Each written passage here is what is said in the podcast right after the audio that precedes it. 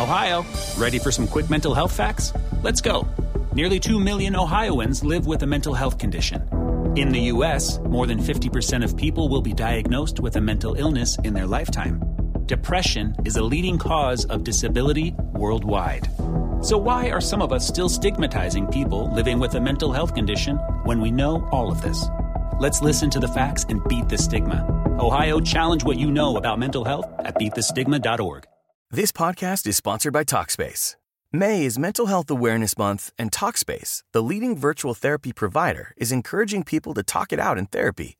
By talking or texting with a supportive licensed therapist at Talkspace, you'll gain insights, discover truths, and experience breakthroughs that will improve how you live and how you feel. With Talkspace, just answer a few questions online and you'll be matched with a therapist. And because you'll meet your therapist online, you don't have to take time off work or arrange childcare. You'll meet on your schedule, whenever you feel most at ease. Plus, Talkspace works with most major insurers, and most insured members only pay a $25 copay or less. No insurance? No problem. If you want to make progress toward a mentally healthier place, Talkspace is here for you. Now get $80 off your first month with promo code SPACE80 when you go to Talkspace.com.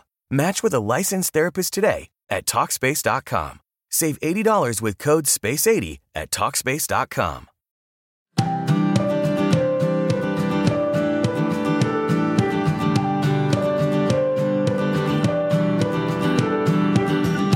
Welcome to the Alisa Childers podcast. I'm your host, Alisa Childers. We're continuing our discussion about homosexuality, specifically addressing the question today can Christians agree to disagree? We'll talk about it with a special guest in just a moment.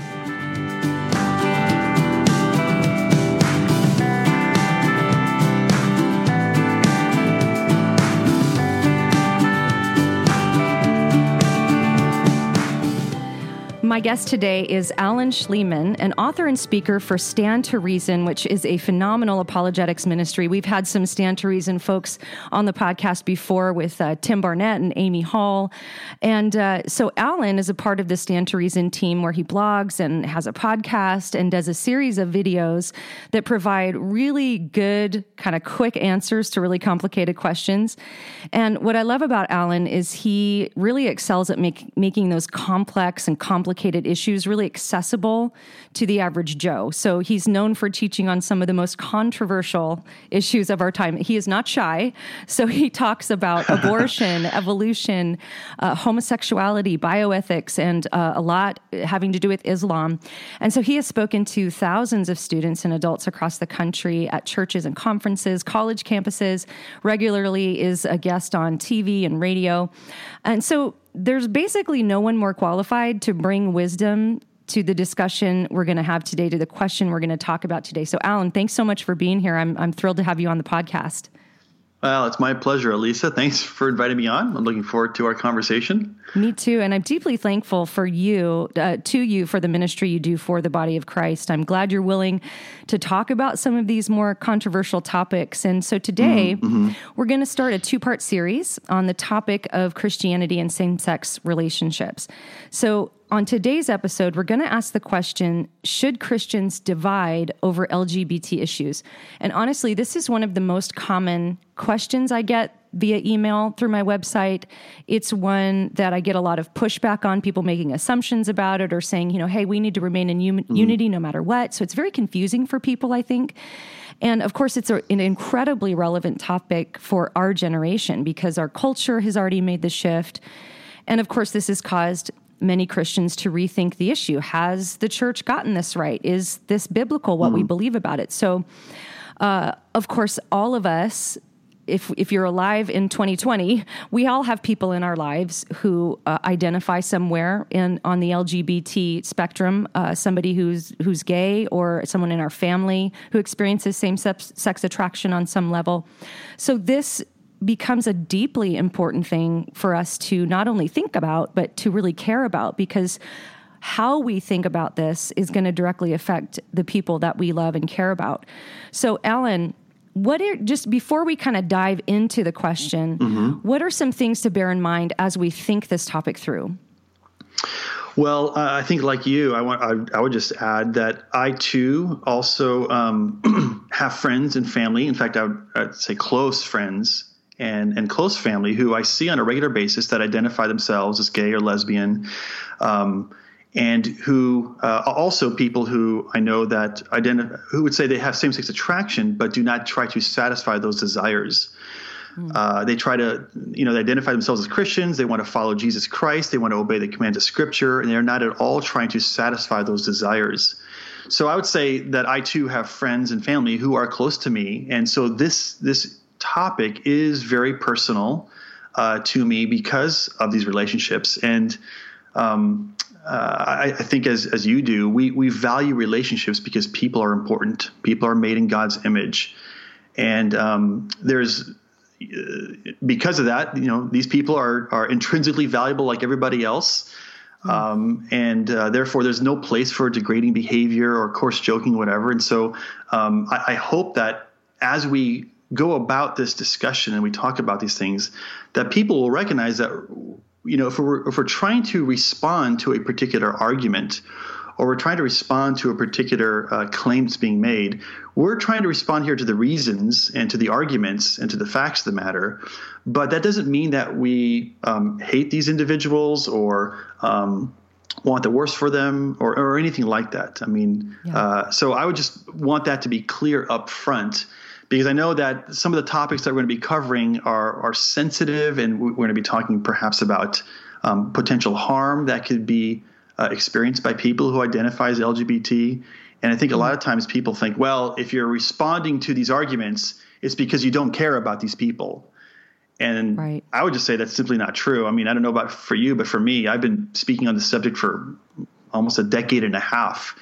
And yeah. I have sat down with people who vigorously disagree with me and people who agree with me, but all sorts of people, and have tried to listen to their stories and to uh, to show compassion to them because this is, as you said, unless you're living in Iraq, this is a this is a watershed issue. It's a watershed topic. Mm. It's it's so significant because people are um, seeing themselves and identifying in this way and believing that this is who they are and then you have some Christians who are responding in a, in a negative way or in a hostile way and in a, and in a manner that's unbecoming of a Christian. Mm. And all this is just a big confusion and a big mess. And so, mm. um, man, I'm, I'm super sympathetic to people who just kind of want to throw their hands up and say, I want nothing to do with this.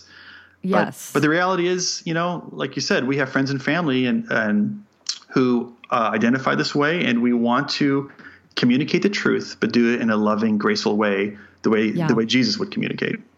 Well, and that's such a great point because that is the temptation, isn't it? Just to kind of go, oh, whatever, you know, let's just remain unified. Let's just agree to disagree and, and put it all aside and call it a day. But uh, as I've stated on previous podcasts, you know, there are a lot of people that I love who, as you mentioned, experience same sex attractions. This is something that they deal with on a daily basis.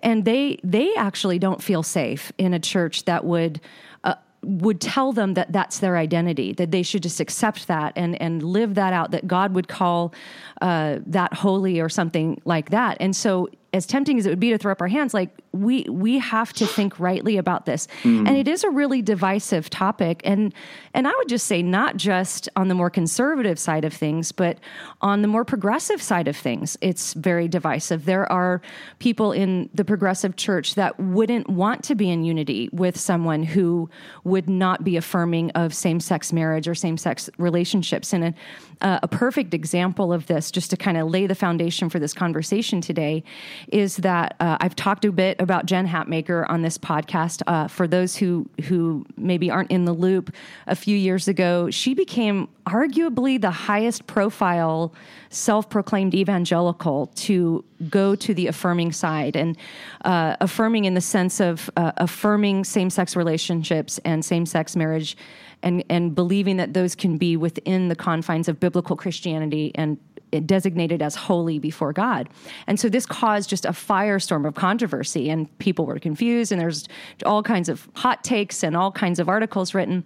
But essentially, uh, Jen Hatmaker has really gone the progressive route. Her podcast became just a veritable who's who of progressive Christian leaders. So she's firmly rooted in that camp. But very interestingly, this January, she launched a podcast series where she invited uh, several very iconic and high profile evangelical leaders, people who haven't publicly come out as affirming of the same sex uh, marriage position. And this actually caused controversy in her community. So she got a lot of pushback from her people mm. on Facebook and even had to post about it and saying, many of you have expressed concern and dismay that I've, I've hosted a couple of these leaders who aren't affirming of the LGBTQ community. And so she's, she's basically having to say, I hear you. Um, but, but for years, she says several progressive faith leaders and LGBT folks hold a door open for me and and this was before she became affirming. And so she was saying it was that that really gave me a safe space to process my feelings and and basically come on over to their side so she she's basically telling her people that's what I'm trying to do I'm trying to build a bridge I'm trying to to make a way for for people to process some of these things so I think that's really relevant because obviously what she's trying to do is bridge the gap between the affirming crowd and the non affirming crowd in the hopes that the non affirming crowd will become affirming. And so there's just probably never been a better time for us to to have this conversation. And so I think what we can do is just go tackle the question head on. So Alan, offer us some thoughts on Christian unity, what that means, what the Bible might say about false teachers. Is this something that Christians can just agree to disagree about, or is this a gospel issue? Is this something that we should divide over? Yeah, that, that's uh, you're right. This is a very important question, and I think my answer would would be different, or I'd respond differently in different circumstances. So, um, the, the two circumstances that I have in mind, one of them would be in the context of churches and pastors and teachers, Mm. And then and then we could kind of look at this question about d- dividing over the subject uh, in the context of individuals, like friends and family that, that you have. So let, let me take the right. first one first, Good, uh, yeah. in, in, the context of churches and pastors and teachers. Um, and let me begin by just laying a foundation and just saying, look, I think the Bible teaches that sex can only occur between a married man and, and woman. And I'd, I'd also argue that the, that the homos, that the Bible teaches that homosexual sex is sin. And, and indeed, not just homosexual sex, any sexual activity outside of a married man or woman would be considered sin. And mm-hmm. and so I know we're going to we're going to unpack that uh, as we talk today, but um, this has been the church teaching for 2000 years and it's also been Judaism's teaching for thousands of years before that. Mm. And so both Christians and Jews have never considered uh, it okay to engage in homosexual sex. Now, having said that, um, pro gay theology, which is the attempt to take the Bible and, and suggest that it could be um, gay affirming, is a is therefore really a, a, serious and very significant departure from biblical teaching, from biblical orthodoxy. Mm-hmm. And I would claim that it's an example of wolves in sheep's clothing and and these because these wolves are teaching something very dangerous. And, and here's why I would say it's dangerous. The Bible, uh, especially in 1 Corinthians 6 9, teaches that sexual sin is an egregious sin and that regular pursuit of such of these uh, uh, of some of these egregious sins exemplifies someone who's not in the kingdom of God. In other words, it's it's making a statement about the nature of their salvation or their or their lack of. Uh, now, of course, this applies to a whole bunch of other sins. I'm not saying that homosexuality is being singled out. Uh, 1 Corinthians 6 talks about a whole bunch of sins that if you're engaged in ongoing, unrepentant sin in these issues, then uh, we would call into question, you know, your whether you can enter into the kingdom of God. Okay, mm. so the question then becomes, well, what should then our posture be towards a church that actively preaches or, or celebrates uh, let's just say um, adultery or incest or fornication or whatever. Well, we would probably think that that church is is way off base, and we probably wouldn't attend it, and we probably wouldn't encourage our friends or family to attend it either. And so, yeah. my question is then, well, how is a church who preaches or celebrates homosexuality any different? How would this be a different category, right? Mm-hmm. Uh, now, I acknowledge that we have experienced a cultural shift in how we see this topic. And uh, I know Christopher Yuan talks a lot about this in his book Holy Sexuality. He says we, yeah. we, we, have seen a, a change in the way people think about homosexuality. It's no longer about how we are, but it's who we are. In other words, people who identify as gay do not say that um, they are just engaging in certain homosexual behaviors. Rather, they say they are gay. That is who they are. Okay. Yeah. Um, anyway, so so I know that's why it's in a different category, but I'm just speaking from a biblical perspective. Why should our response to a church or pastor or a teacher who actively promotes and celebrates this particular sexual sin be any different than how it would respond to a church that celebrates any of the other sexual sins? Okay, mm. and so um, I think anybody who any person or, or, church that promotes these type of sexual sins, including homosexuality, would be exactly an example of what Jesus warns against in Matthew seven. You know, Jesus says these people look like sheep, but inside they're wolves.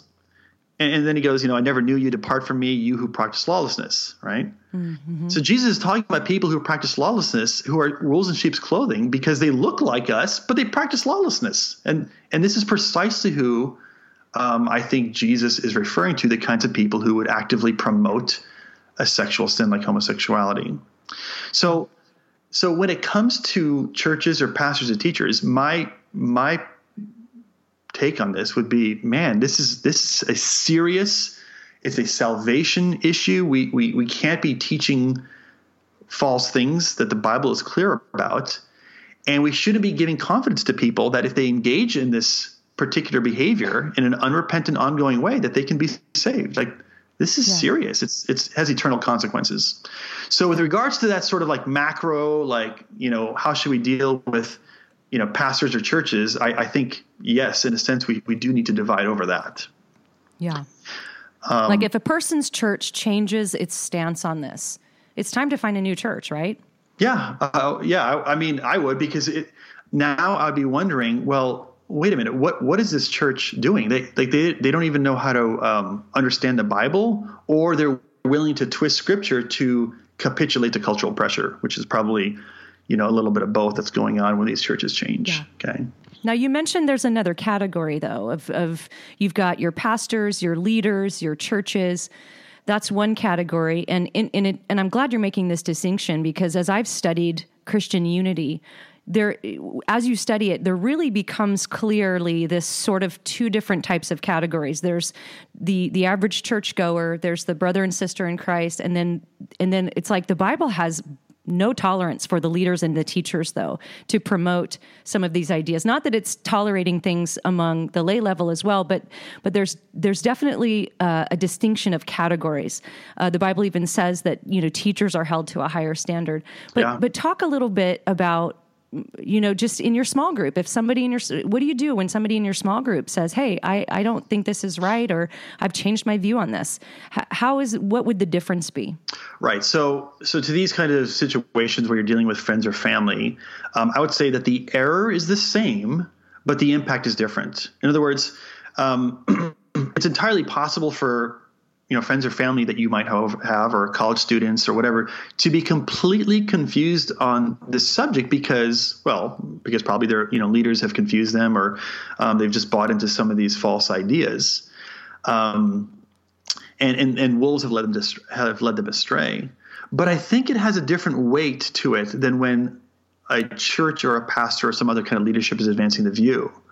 So, as I said, in the context of church, I think we should sever from that church or teacher uh, but when it comes to individuals, I, I, I tend to approach this differently. I still maintain my friendships with people who differ from me on this, uh, and I think it plays out differently because the the nature of the relationship is different. Mm-hmm. Now, would I say they're not saved? Well, no. I, I, mean, I think an individual could hold a wrong view on this subject but still be saved. Now, th- they may not be a Christian, but it's not because they're errant in this particular theology. I don't think that this is a decisive indicator.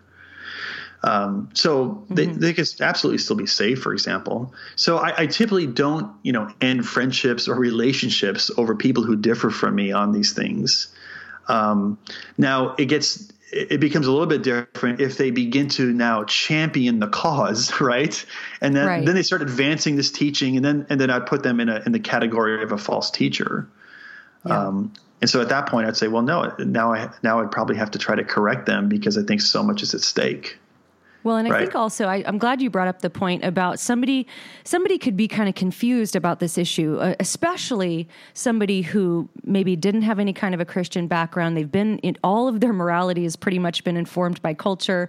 they they accept Jesus as their savior. They make him Lord of their life. It might take a minute for all of those things to work themselves out as the Holy Spirit works that sanctification uh, in that person's life. Uh, I, have definitely seen that when we did uh, all kinds of street ministry growing up. Mm. Like when people first get saved, it you know they don't just become a, a, perfect Christian overnight. You know, it's as we all know, none of us do. It's a lifelong process, and so a lot of times I think this can be a discipleship issue. It can be the type of issue that as somebody is discipled, as uh, stronger people in the faith bring them along, and then those things get corrected and worked out as the Holy Spirit shines light on things. Uh, I, I, definitely agree with you. Uh, on the affirming side of things, they will actually take the verse where Jesus talks about, you know, the the wolves dressed up in sheep's clothing, the one you mentioned, yes, to, to identify, yes. and they'll use this actually against the the non-affirming side of things. And so, um, just as a little teaser for the listeners, in the next episode, the one that we're going to hit uh, as part two, we're going to talk about the Reformation Project, which is a movement led by Matthew Vines, uh, essentially to change Christians' minds on this issue. And they have uh, 10 points that make their case, and they're, they're actually trying to make their case from the Bible. They're teaching and training Christians how to have these conversations with their non affirming friends to try to bring them over to the affirming mm-hmm. side. And, and so, and this is in Matthew Vines' book as well, but he brings up this verse. He brought, uh, they talked about this in a debate he had with Sean McDowell where he brings the verse about Jesus saying, you know, there there will be wolves that are secretly wolves, but they'll be dressed up like sheep. But how you'll identify those wolves will be by their fruit. And so this is something that Matthew Vines promoted in his book, God and the Gay Christian. He kind of popularized it when that book came out, but it's been, again, not to just pick on Jen Hatmaker, but it's been really popularized mm-hmm. by her. Mm-hmm. Um, she was in a uh, interview with Pete Enns on his podcast back in 2018. And so I'm going to read a quote from her. This is what she said as far as uh, this verse that, that Matthew Vines had talked about before. She yeah. said, When I looked to the fruit, of the non affirming Christian tree, the fruit was so universally bad. It was suicide, it was broken families, it was folks kicked out of their churches, it was homeless teenagers, it was self hatred and self harm. It was depression, crushing loneliness, separation from God, self imposed, and if we're being honest, the fruit of the tree is rotten. Mm. And so she has continued to promote this idea, especially on Twitter. She, I've got like five tweets of hers pulled up on my laptop right now, where she's saying if it's not good news for women, for people of color, for the LGBTQ community, for the immigrant, for the poor, then it is not good news. The fruit will tell you where is life. Look hard because there is Jesus. And so she she promotes this quite often. This idea of looking to the fruit. And she even says it'll cut through the uh, the Christian hate like a hot knife through butter mm-hmm. on Twitter. Mm-hmm. She says this. And so in in her view and in Matthew Vines' view, you look at the fruit and that will tell you if the person is a false teacher or not. And so essentially by following their logic, they would say that people like you and me are the false right. teachers. So I don't know if you want to unpack that yeah, for us. Sure. Yeah, yeah, yeah, yeah. So this is yeah, I, they're they're pointing to Matthew seven where Jesus says, "You'll know them by their fruits. Every good tree bears good fruit, and every bad tree bears bad fruits." So they're taking the word bad fruit and interpreting it as the harm that she listed in that long um, you know list of things, right? Um, now, yeah. I, I, do want to I do want to respond to this, Alisa, but let me just offer just a quick thought before I jump into my response. Um, sure. By by responding this particular argument, I I don't want to suggest that we as Christians should be somehow unconcerned about the anguish or the physical welfare, welfare mm. or the suicide or or psychological distress that anybody experiences. Okay, so nothing right. nothing I'm about to say should be interpreted to mean that I don't think it's important or that we shouldn't do something about it. Okay. I'm just simply trying to explain why I think this particular reasoning, why the reasoning is mistaken. And I'm not suggesting that their concern for people's spiritual, or emotional, or physical welfare is mistaken. That's totally legitimate. Yeah. And everybody, Christian or not, should be concerned about that. Okay. So I just want yeah. people to understand that that I'm responding here to the reasoning that when when Jesus says you'll know them by their fruit and a bad tree bears bad fruit, I just want to respond to that interpretation as being consistent with what Jen Hatmaker or Matthew Vines or whoever says. Okay. yeah. So it's good. According to Jen Hatmaker and Vines' interpretation, um, on their understanding of what Jesus said, any unpleasantness, dis, uh, difficulty, or anguish, or, or even a tragedy like suicide would qualify as a bad fruit. Now, if they're correct, then all sorts of immoral behavior could potentially be justified if avoiding that immoral behavior leads to hardship. In other words, hmm. virtually any command of God could be annulled, right? So just let, just take for example uh, the biblical teaching on marriage and divorce, right? Um, yeah. Just think about how much distress or anger or psychological pain would be caused if people had to follow the biblical guidelines of marriage and divorce. Uh, you know, someone, for example, who's in a marriage and this person has fallen out of love if you to take a you know a, a common phrase out of love from the person right. they're married to and now the bible demands that they remain married to this person despite the distress despite the anger despite the psychological pain now according to Jesus, we're supposed to deny ourselves and our desires and to take up our cross and follow Jesus. And so, yes, that's going to be difficult. It's going to be unpleasant. It's going to be uh, sometimes a significant sacrifice and suffering. In fact, Jesus promises us that there'll be a bunch of trials and persecution and, and difficulty in following him faithfully, right? Yeah. But according to to Hatmaker and Vines and so on and so forth, that's bad fruit Yet Jesus is calling such a trial or these kinds of difficulties as blessings in Matthew 5.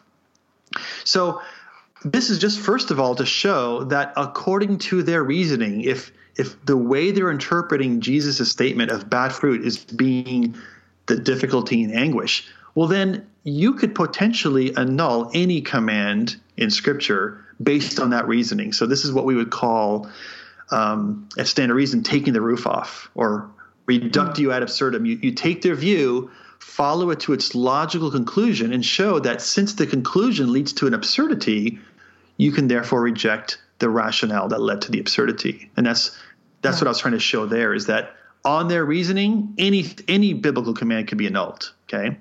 Yeah. But now I want to go back and look and see, well, what did Jesus mean then if he didn't mean bad fruit equaling all of these sort of physical and spiritual harms. Well, yeah. when you read the context of what Jesus said in that passage, it turns out that his teaching um, doesn't vindicate uh, Hatmaker's interpretation, but rather it condemns her interpretation. In fact, I, I would argue it even mm-hmm. condemns her and, and Vines and other people who advocate for it. Because think about this: Jesus warns. Okay, so he, he he warns people of false prophets who come in sheep's clothing, right? And he asks, Well, how do you know the difference? And Jesus says, By their fruit. And then he teaches, and he says, You know, good teachers yield good fruit, and false teachers yield bad fruit. And then he defines who the good teachers are. He says the good teachers are the ones who do the will of the Father. This is Matthew 7 21. And mm. bad teachers are the ones who practice lawlessness. This is verse 23. And so in reality, this is I would argue, fairly straightforward. The fruit that Jesus is referring to is not about the consequence of the teaching, but rather the, the conduct that's promoted by the teacher. Hmm. So think about this. In the discussion that we're having about Bible and homosexuality and so on and so forth, who is the one who is amidst all the Christians in sheep's clothing encouraging people to practice lawlessness as it pertains to homosexual behavior? Well, it's the people who are advancing pro gay theology.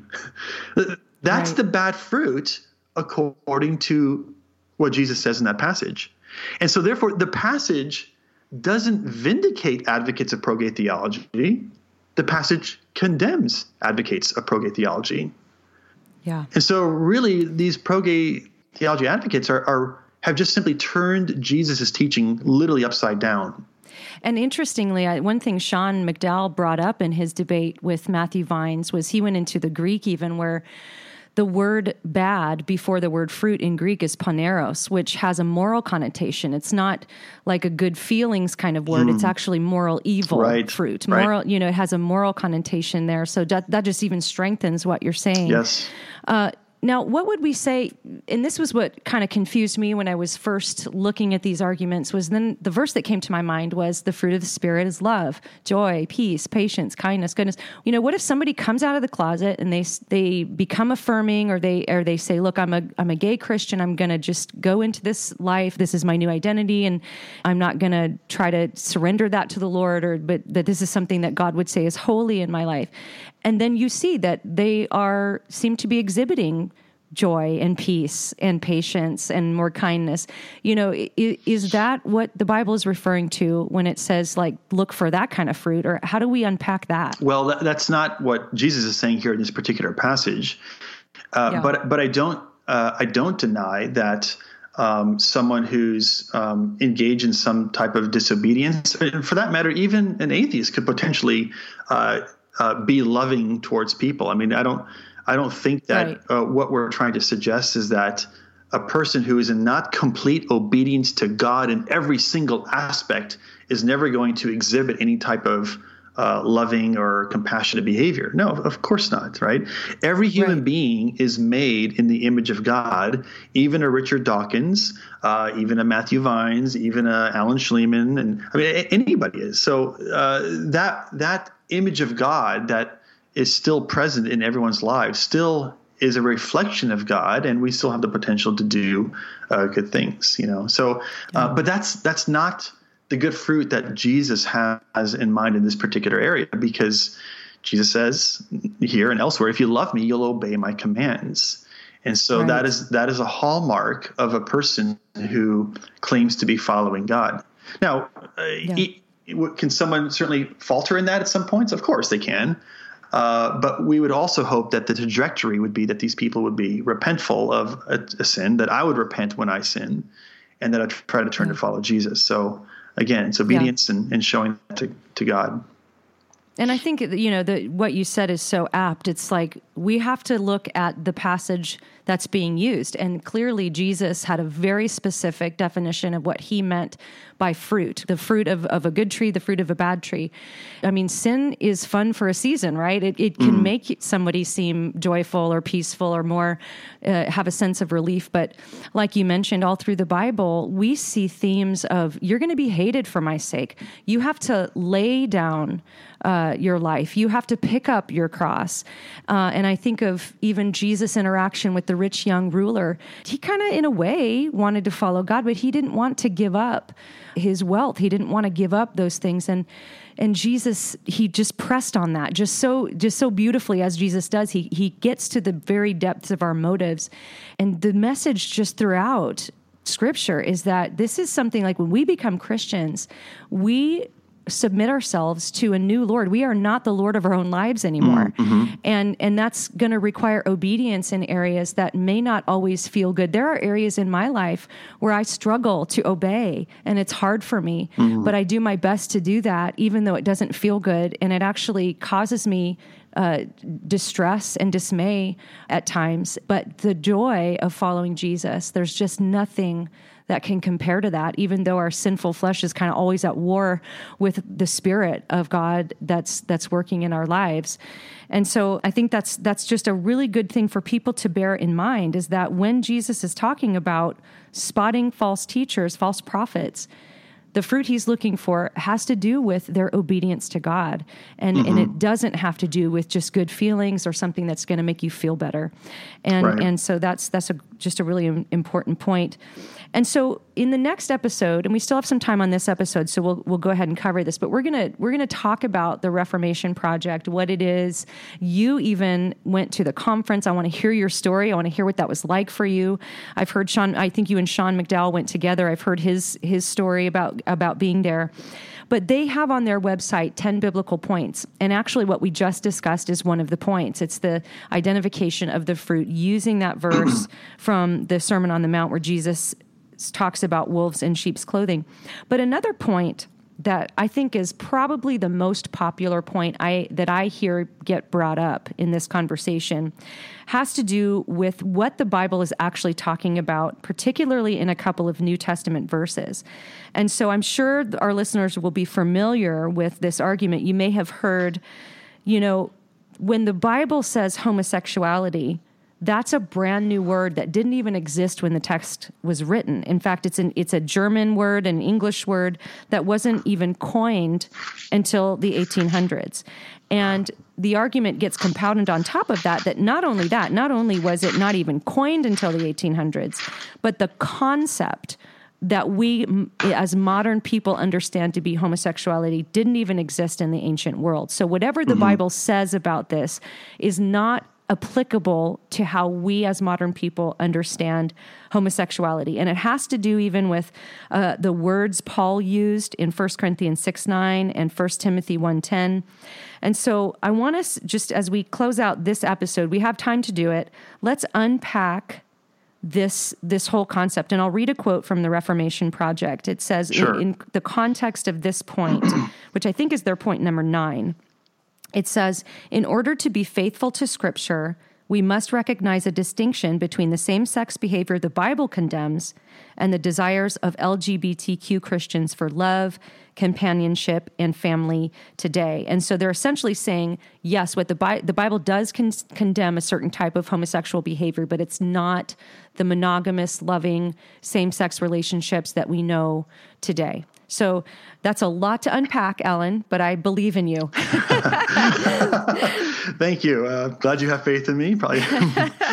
um, yeah. Th- so that last point you just brought up, I think, is really foundational to understanding the Reformation Project's um, enterprise, and in fact, all of pro-gay theology. And I want I want your listeners to understand this.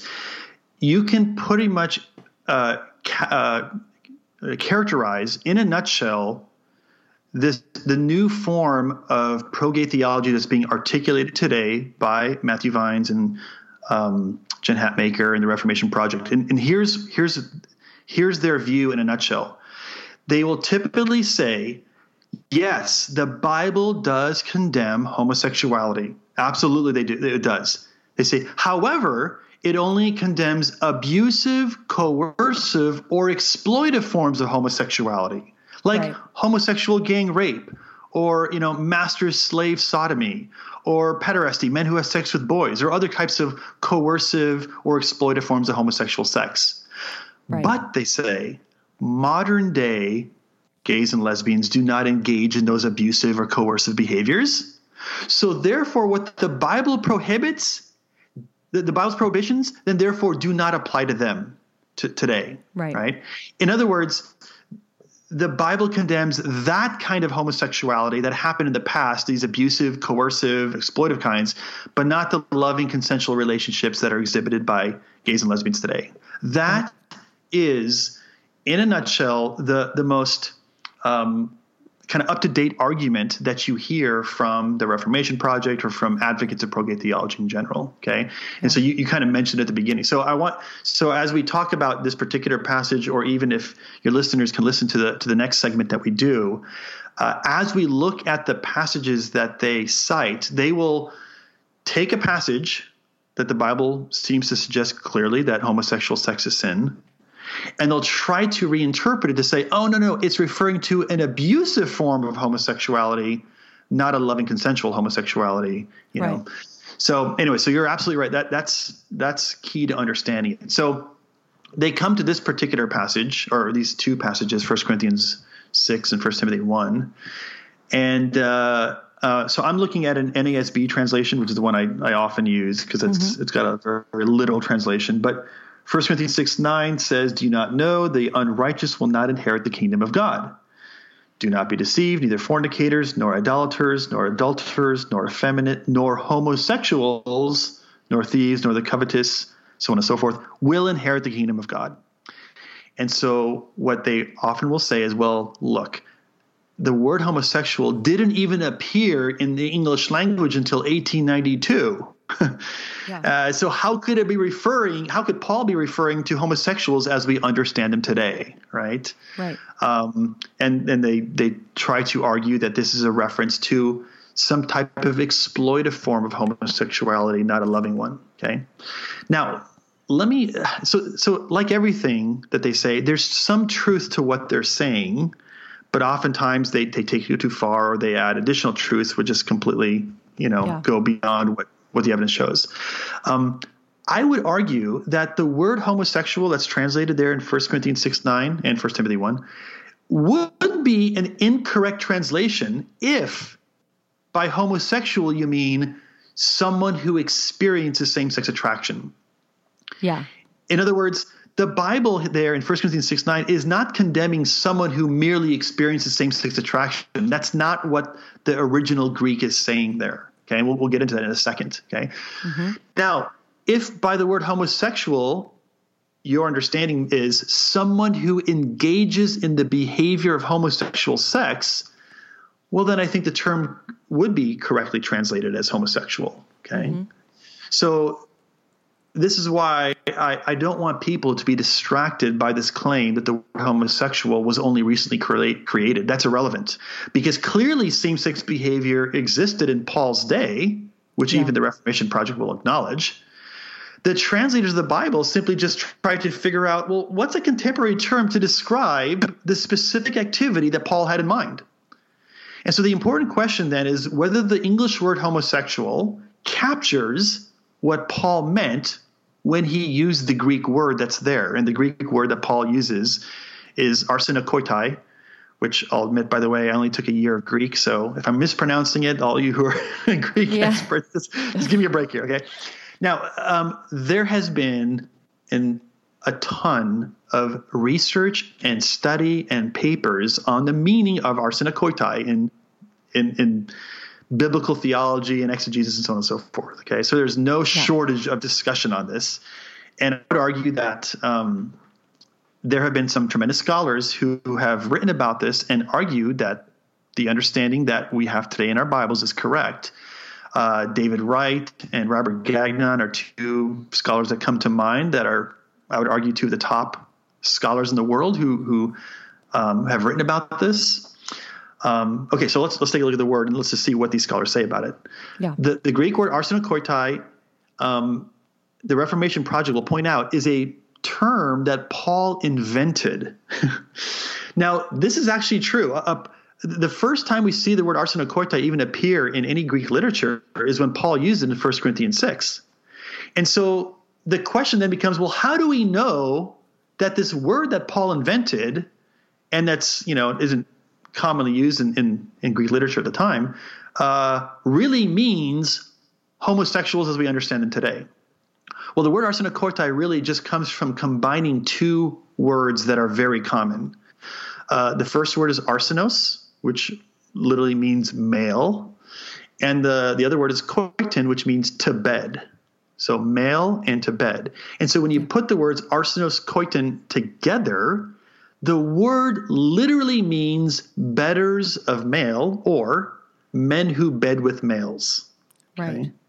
So this is why translators have looked at this word, and I think the NIV, not the the 1984 version, but the 2011 version, uh, translates arsenokoitai as um, men who have sex with men.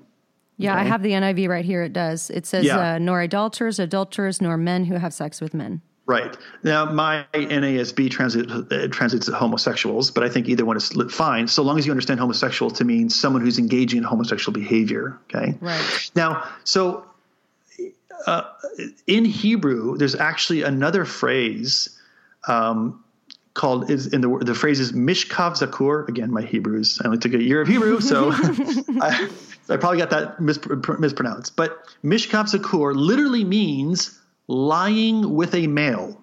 And this was a phrase that the Jews used, which is similar to arsenokoitai, men who bed with males. This word Mishkav Zakur is a, is a phrase that the Jews used to, to, to denote men having homosexual sex with other men.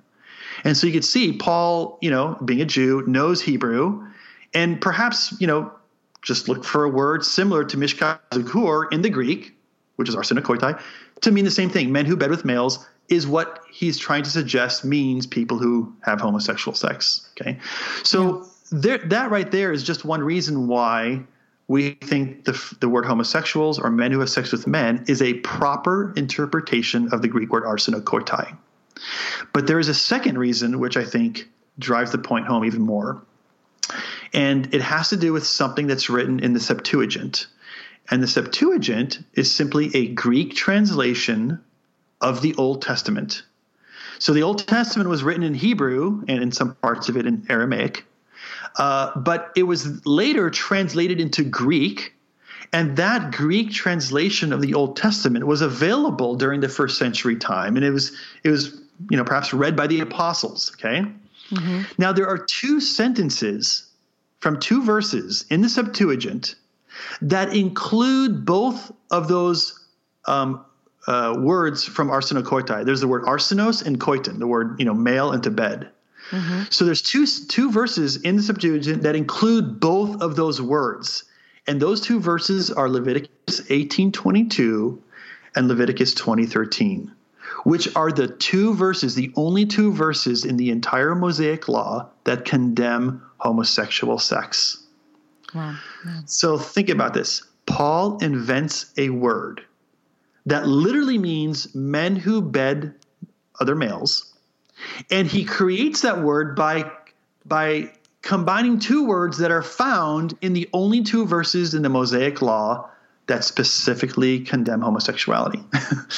so yeah. this is why scholars today aren't like you know, just guessing or, you know, stabbing in the dark here with this, that they have good reason to translate it as homosexuals or men who've yeah. been other, other men, right? Yeah. And so notice there's, there's no indication that this is only referring to abusive or coercive or exploitative forms of homosexual sex because um, the Levitical prohibitions, you know, Leviticus 1822 and Leviticus 2013, mm-hmm. were just simply says, um, you know, you shall not lie with a male as one lies with a female. It's an abomination. Notice this is an absolute prohibition against all forms of homosexual sex. Okay. In other words, the Bible there in Leviticus 18:22 is saying it's categorically rejecting all types of homosexual sex, not just abusive, coercive, or exploitive forms. Right. And so, therefore, when Paul draws upon those verses to create this new term, um, it seems to suggest the same kind of thing. Okay. Yeah. So those are those are two reasons why I think um, actually what when Paul what Paul had in mind is exactly what we're talking about today: men who are having sex with other men. Yeah. Well, and Robert Gagnon, you mentioned him. He makes such a great point in his book. Uh, homosexuality text and hermeneutics i believe that's what it called it's called although i don't have it right in front of me but the sort of the aha moment for me when i read that book and actually heard him debate this is the point he makes is that when you take all of the the most prominent scholars in the field of sexuality and antiquity and biblical scholarship all surrounding that sort of thing a lot of those scholars are actually gay themselves or they're they're not christians they're some either atheist or agnostic or something along those lines. And he he just lists scholar after scholar the authorities in the field who actually agree with his conclusion, and that is that even if the revisionists are right, and there wasn't any sort of concept of a loving monogamous same sex relationship, which he actually argues that's not true. There are examples right. in antiquity, even going all the way back into ancient Egyptian culture. So th- it clearly did exist. But mm-hmm. let's even just say that, you know, that isn't what Paul was talking about.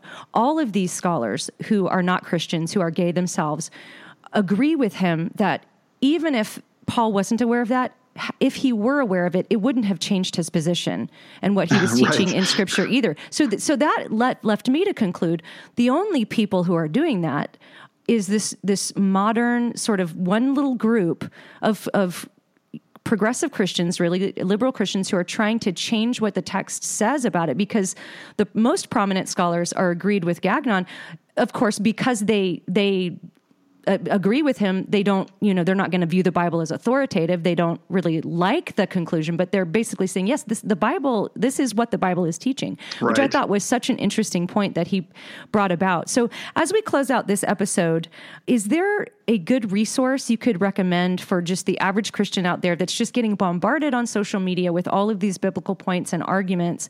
Is there is there a real accessible good resource that you might re- recommend other than the STR website in which you've got lots of videos and resources there, but maybe a book or something along those lines? Um, well, I I think Kevin DeYoung has a good book. Yes, um, that is a good book. Called uh, "What the Bible Actually Says" or really says about homosexuality. So that's a it's a small book very accessible. It's not like this huge read. It's you know it's even shaped small and there's not that many pages. Uh, right. Uh, Sam Allberry has a good book called "Is God Anti-Gay," um, which also is a small book, not massive, and uh, doesn't require you to know Greek or anything like that. So um, I'd recommend either one of their books are excellent for yes. addressing this question. Um, if you want a little bit longer of a book, um, which still is accessible, I'd recommend Christopher Yuan's material. Um, yes. His recent book on holy sexuality. I actually interviewed him on our on our broadcast um, last year on this, and his book is excellent. Yes, covering this subject, um, celibacy, you know, singleness, a whole bunch, of, a whole range of things. Mm-hmm. And uh, if your listeners don't know, I mean, he is a person who experiences same-sex attraction. Yes, it says this that does not define me. I do not want to obey those desires or satisfy them through through by mm-hmm. behavior or through thought, but he yes. wants to live obediently to the commands of Christ, which is yes. uh, which is amazing, which is what we should all do. And um, yes, so next time we're going to talk more about Reformation Project. We're going to dig down a little deeper into their biblical points and how uh, Christians can answer those points. And we're going to hear your story of attending their conference. So uh, everybody, tune back in for that. Alan, thanks so much for being on the show today. My pleasure. Thanks for inviting me on.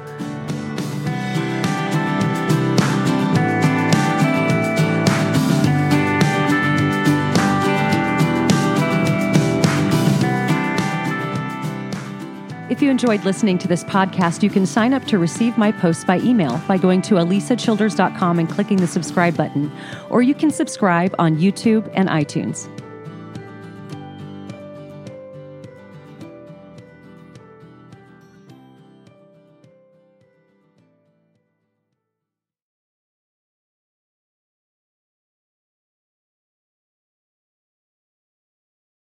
Save big money when you start your next project today at Menards. Check out our great selection of garage and utility lighting options in stock, ready to take home today. We carry everything to help you illuminate whatever project you're working on. Shop garage and utility lighting products in store at your nearest Menards. You can also view all of our entire selection of lighting options today on menards.com. Save